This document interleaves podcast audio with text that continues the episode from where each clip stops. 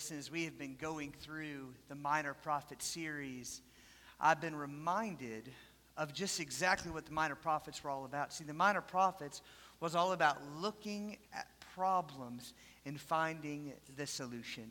Now, to be honest with you, as I've been working through the Minor Prophets, God's been doing a work in me and in my heart, and I've been feeling a softening of my heart, becoming more and more aware of the struggles and the pain of others. Little thing about me and my rookie season here.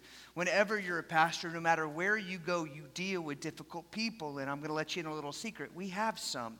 And here's what's interesting about this it's very easy in the rookie season of ministry and of pastoring to look at people at their bitterness and at their anger and at their bad attitudes and get so frustrated and bogged down and irritated with them. And I found myself in the rookie season, especially in that first year, struggling with people who I just felt like were just mean and bitter and awkward and angry.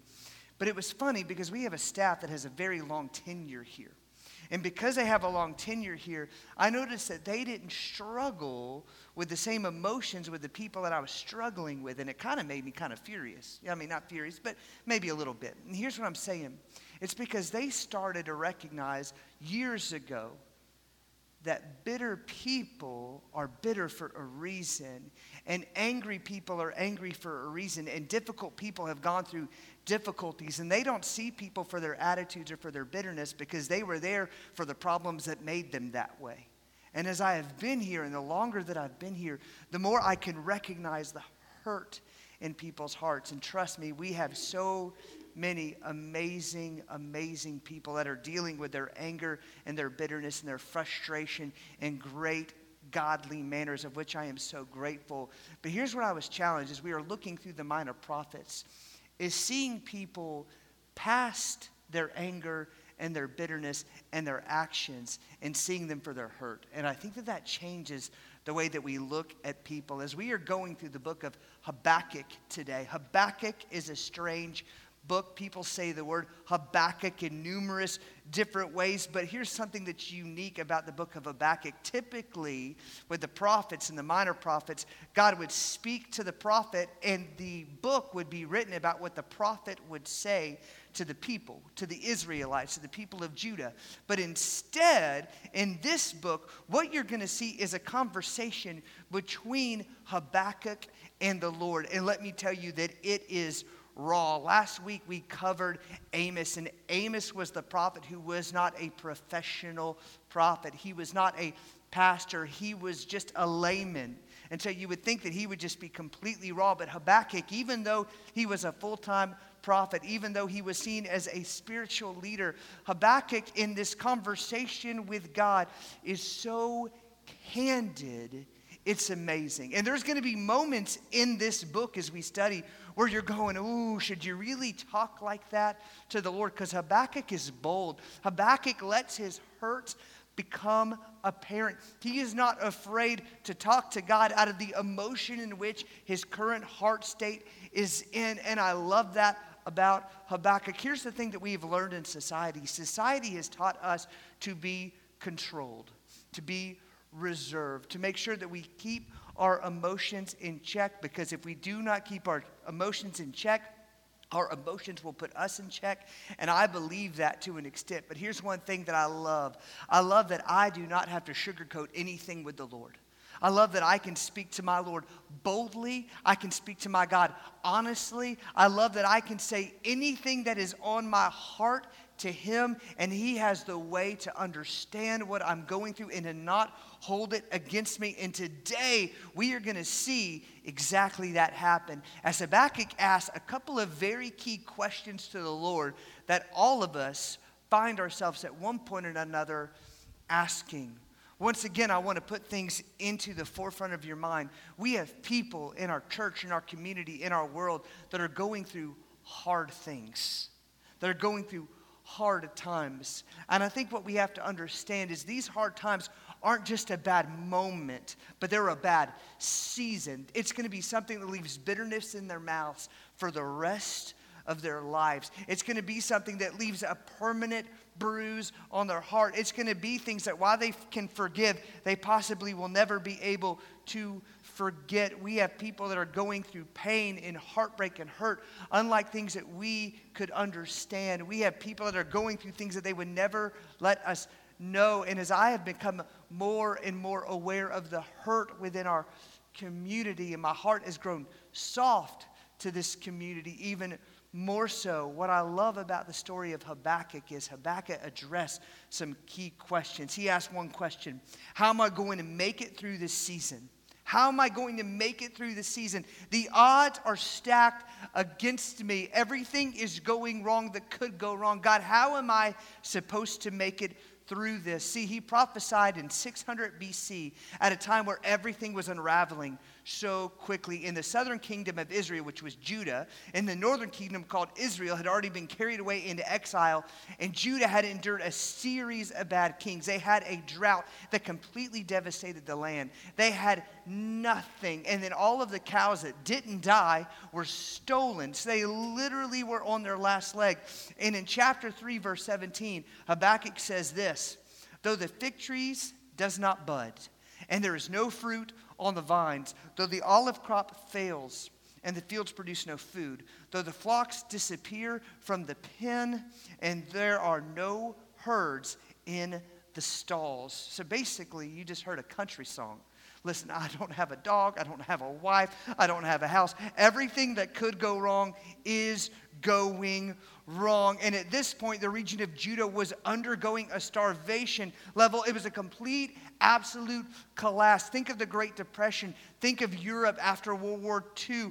In addition to that, the Babylonians had come and they were presenting this threat. The Babylonians were going to take over the kingdom of Israel. And God had told Habakkuk and other prophets that Babylon would soon invade the southern kingdom and destroy it and carry away the survivors as slaves.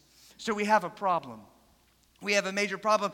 And Habakkuk asked to God, How am I going to make it through this. And I think that we all have been in situations, and some of you, even in this moment, are thinking, God, how am I going to make it past this medical diagnosis? God, how am I going to go through this season where my son or my daughter is running away from me or running away from you? God, how am I going to go through this season where my marriage is in shambles or my business is in shambles or my financial state is in shambles.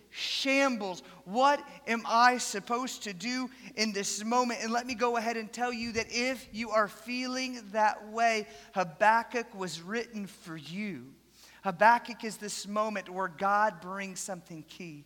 We'll see this in a moment, but that key thing is hope, which leads to our second question God, where are you?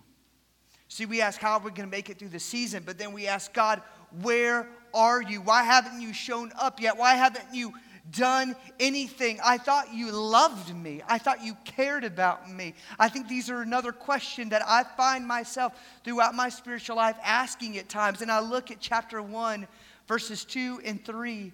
He says this How long, Lord, must I call for help and you don't listen, or cry out to you about violence and you do not save? Why do you force me to look at injustice? Why do you tolerate wrongdoing? Oppression and violence are right in front of me. Strife is ongoing and conflict escalates. And he's basically saying, God, you are sitting idly by and nothing is happening. Everything is going to pot. My community is falling apart. There is infighting, there is oppression, there is anger, and you haven't shown up yet. See, once again, it's like watching a movie. And I don't know if you guys ever get into some of these movies, but see, every now and again, I find myself in a movie where everything seems like it's on course, and you're waiting for that happy ending, and you're waiting for the happily ever after, and you get to the end of the movie, and the happily ever after does not come. See, that makes me angry. I do not pay to watch a movie that's going to leave me depressed. Have you ever watched Marley and Me? The dog dies. Spoiler alert. Don't waste your time. It is the worst thing ever. A few years ago, I took a group of students after a Wednesday night Bible study to go see Only the Brave, which is about a group of wildland firefighters from Prescott, Arizona, the Granite Mountain Hotshots. And in this movie, you follow the main char- character named Donut, was his nickname. And Donut goes from being addicted to drugs to finding himself in all kind of bad situations, but walks into a fire firefighting department that focuses on the wildland fires and in turn falls in love with this group of guys and they take him in they teach him they raise him if you will. And sure enough at the very end of the movie just as donut has his whole act together and these guys have finally come together and they are a family they get overtaken by a fire that kills everyone but the main character. And that's how the movie ends. Now as we sat there all the kids that were with me most of the girls in the group were tearing up and then at the very end of the movie, like most true stories do, it starts to show the real pictures of the real characters and it starts to tell you what happened afterwards. And in the silent, somber moment of the movie, as everybody is just honoring the men, one of the girls in my group screams out, It was real! It was a true story! And we get out of the movie, and she looks at me and she is bawling. And she goes, Why would you take us to this? Why? Why? And just bawling her little eyes out. And she just says, I don't understand why you thought that this would be a good time. In church, I don't know about you, but do you ever feel like God is making the movie of your life and there's no happy ending?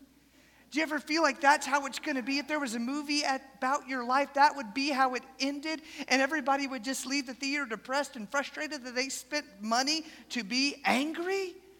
See, sometimes I feel like that's how God is leaving us at times. And He goes, How long must I call out for help? And you just don't listen. I'm looking for my happily ever after, but it's just not there, which leads us to our third question God, how is this fair?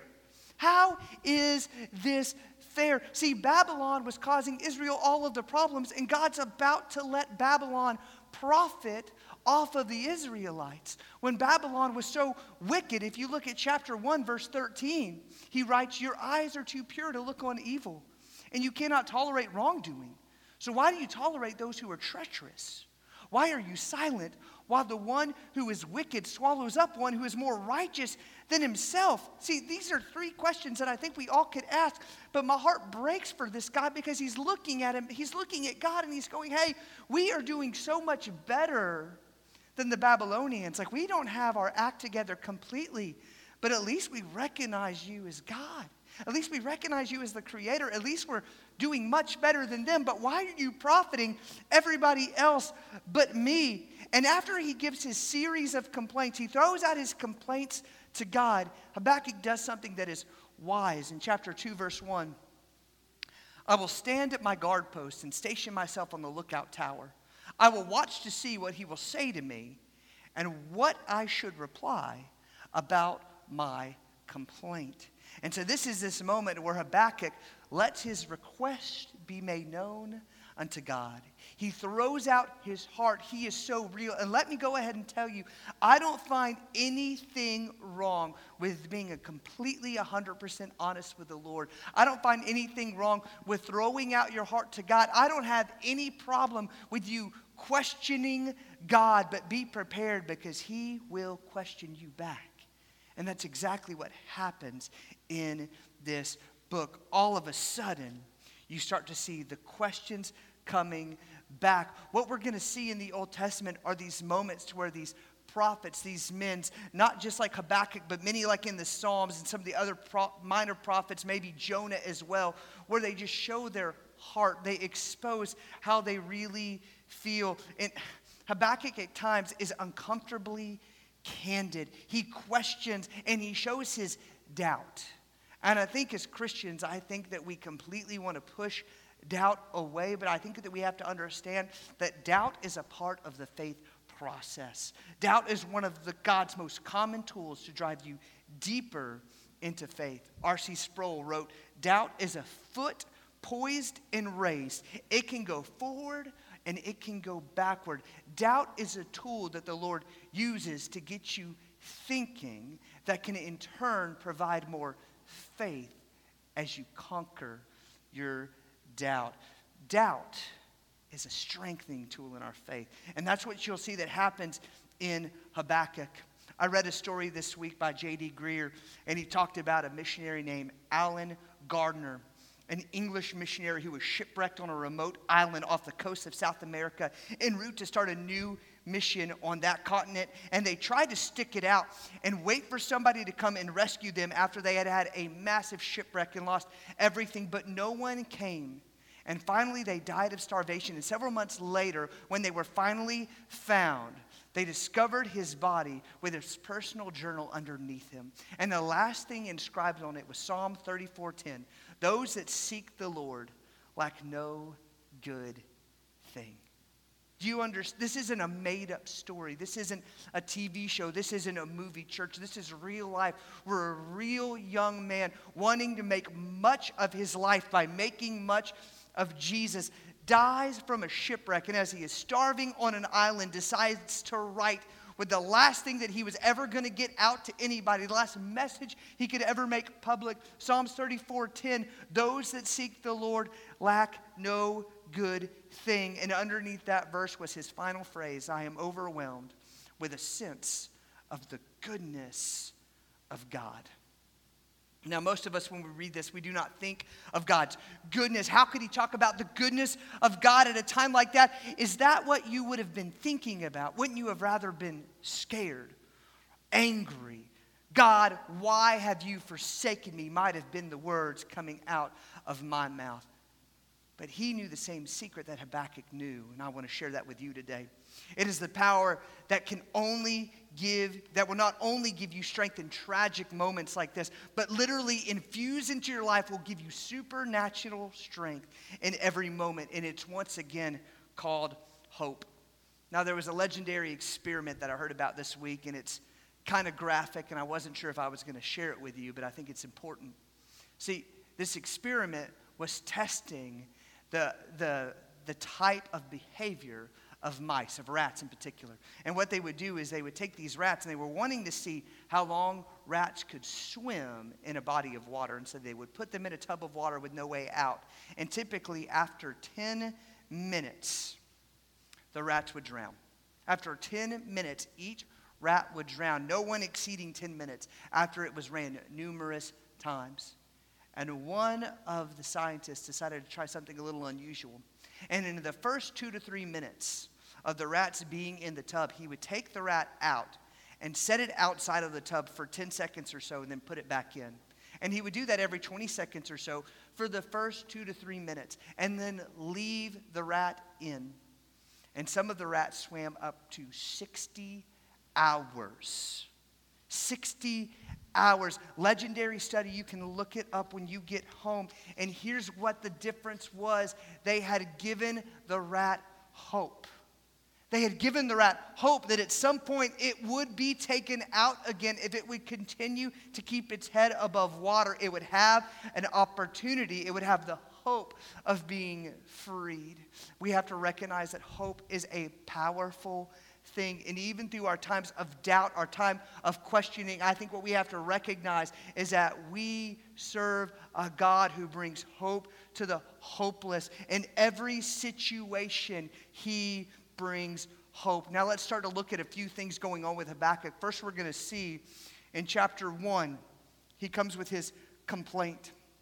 See, his question is really an age old problem. The world often doesn't seem to like it being ruled by good all wise, all powerful God. And philosophers call this the problem of evil. And they trace the question back to the 5th century BC to a Greek philosopher named Epicurus. And what he basically asked is this if God is really all powerful, he could stop all the evil in the world. And if he was really loving, he would want to stop it all. So the fact that pain and the suffering still exists means that God either is not all powerful or is not all good and the loving. And so, really, the short version of that, the best definition I could give, is if he's good, he would.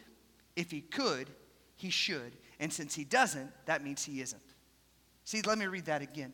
If he's good, he would. If he could, he should. Since he doesn't, that means he isn't. Once again, this is a problem that was long before Epicurus ever noticed it. But once again, God allows for bad things to happen for the greater good. In chapter 1, verse 5, he says this as God answers boldly to Habakkuk's complaint.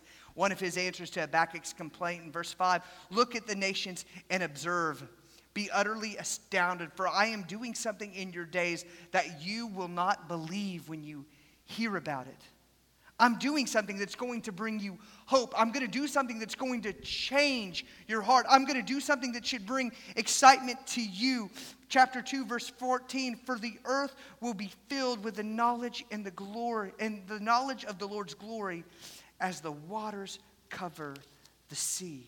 He's preparing us for something. He's getting our hearts prepared for something. In chapter 2, verse 4, look, his ego is inflated. He is without integrity, but the righteous one will live by faith. So he's growing our faith by growing our righteousness. Another thing we're going to see, another response in chapter 2, verse 20. But the Lord in his holy temple, let the whole earth be silent in his presence. See, the last thing he does is give Habakkuk this vision of himself sitting on the throne, on a high throne above it all. And he says, If I am still on the throne, then you are in good hands. Isn't that a good story? Isn't that a good moment? If I am still on the throne, you are in good hands. Church, I think that some of you need to hear this today. And I think that sometimes we underestimate the power of the statement as the Lord is still on the throne and you belong to the Lord, you are still in a good place and you still have hope, no matter how hopeless you feel. And so we ask this question How could this great, good, powerful God allow bad things to happen? Now, I was reminded once again of a story.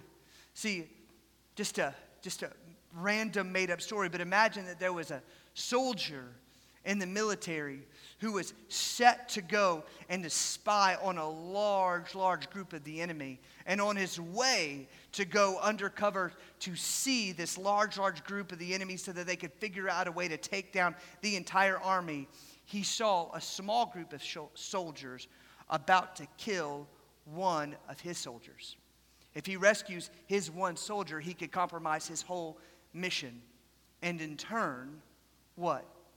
Allow for a lesser evil to become more important than the greater evil. And here's what I want for you guys to understand for a moment. I think that God sometimes allows for something painful to happen to prevent something much more painful from happening later. I think you need to hear that today. Often God allows for something painful to happen because if He doesn't allow for something painful to happen, it will turn into a much bigger pain later. Often the Lord allows for pain to happen to tenderize your heart, to convict you of your sin. See, it is not possible that a lot of the pain that God allows us to go through on earth might be like that too. Just as shots that you would give your child. Hear this. Listen, my son, oh, I love my son to death, but one of the most awkward things to do is to give that kid any type of shots and to participate in the process. Think about that. Have you ever had to hold a child while they're getting shots?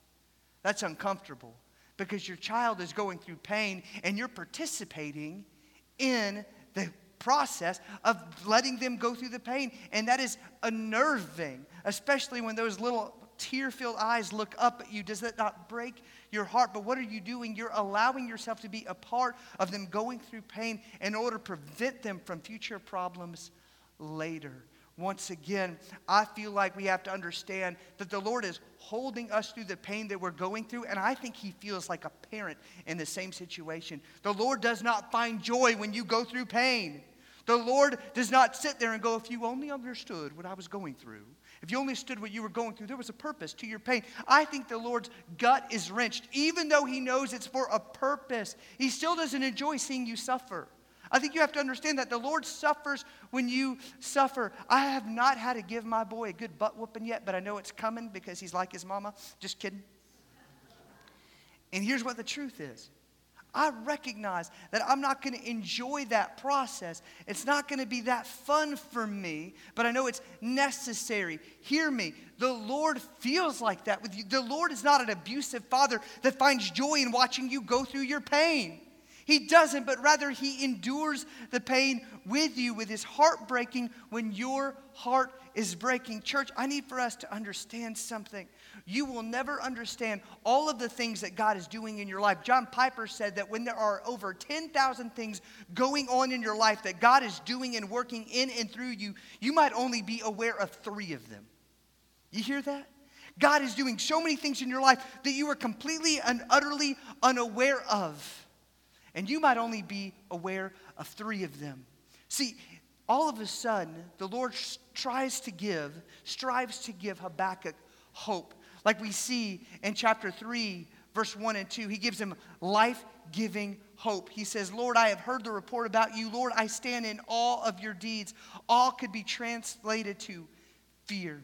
And in the next 15 verses of this text, he starts to quote moments where he's seen the Lord work. In 3 4, his brightness was like the light rays flashed from his hands. This is a reference to God's appearance at Mount Sinai.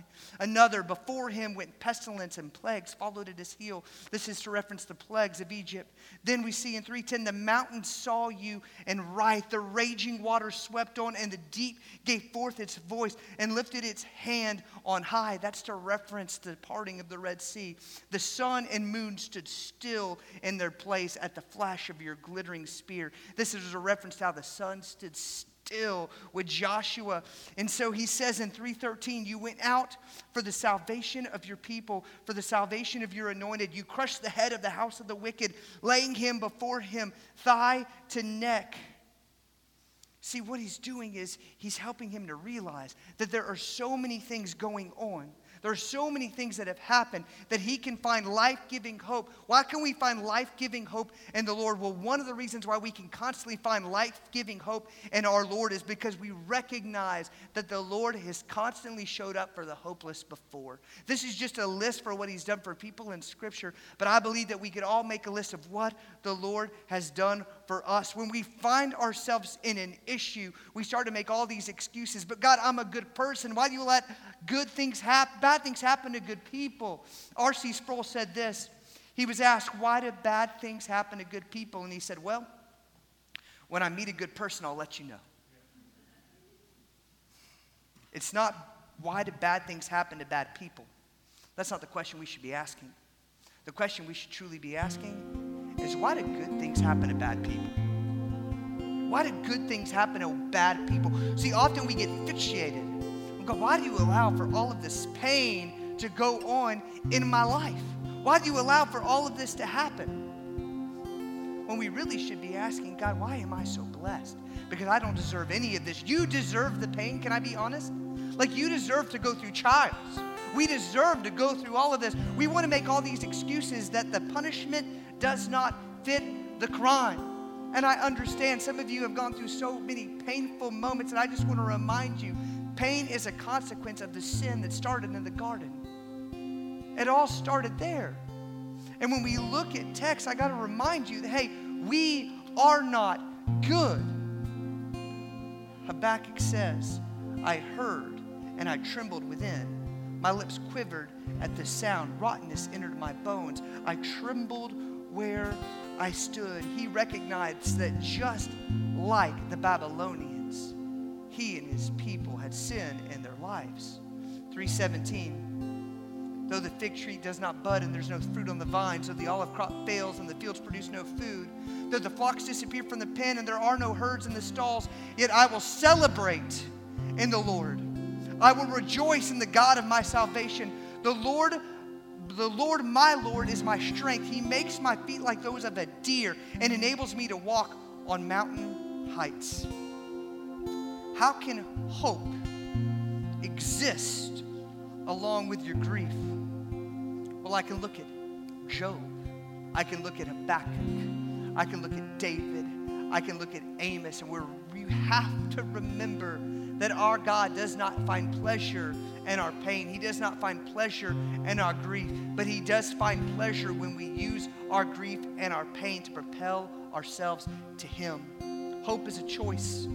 Job, Habakkuk says, I will wait patiently in verse 16. In verse 18, he says, I will rejoice.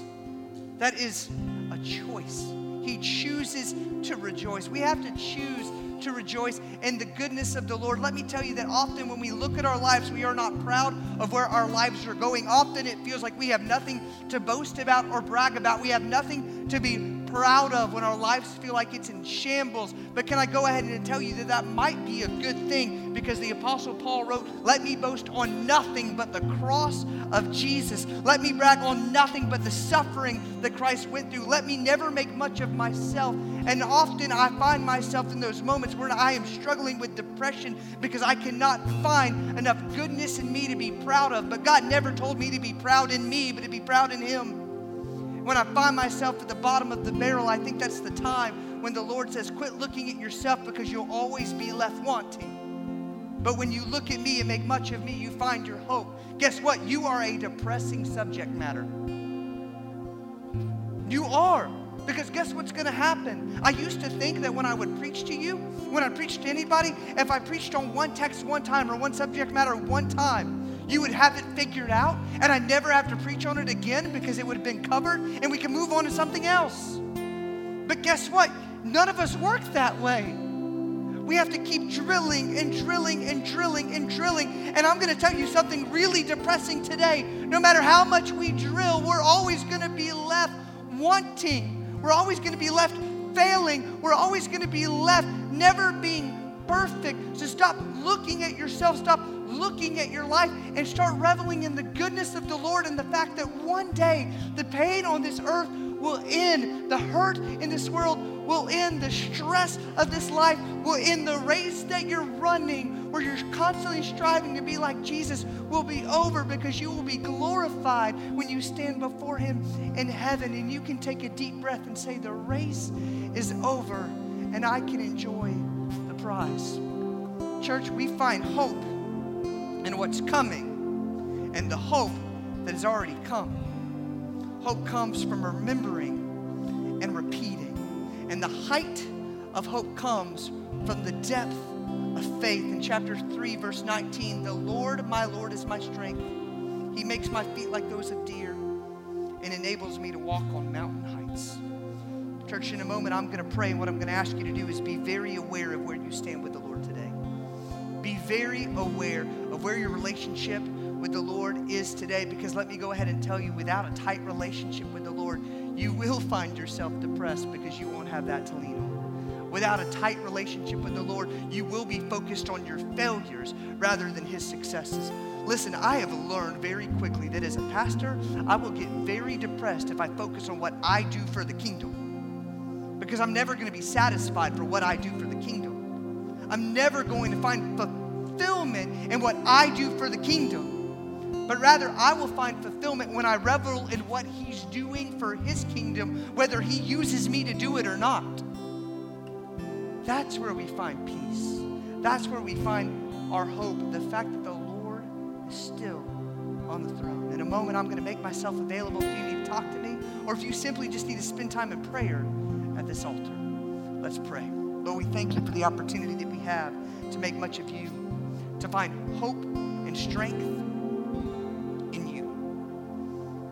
Lord, I pray. Hmm. God, I pray that during this time where we are so confused, where the world is so confused, where the church is confused, where nobody knows what's coming and what to do next, God, I pray that we revel in who you are and the fact that you know and that you are still stand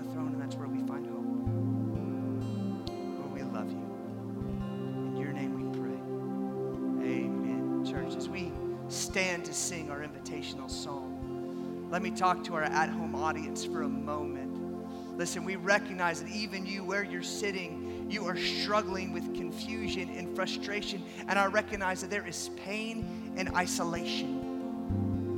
What I'm going to ask you to do in this moment is to spend time in prayer as long as you need. Press pause on the video if you need to. But since spend some time seeking the Lord's heart asking Him to search your heart for any evil way in you, and at the same time, reveling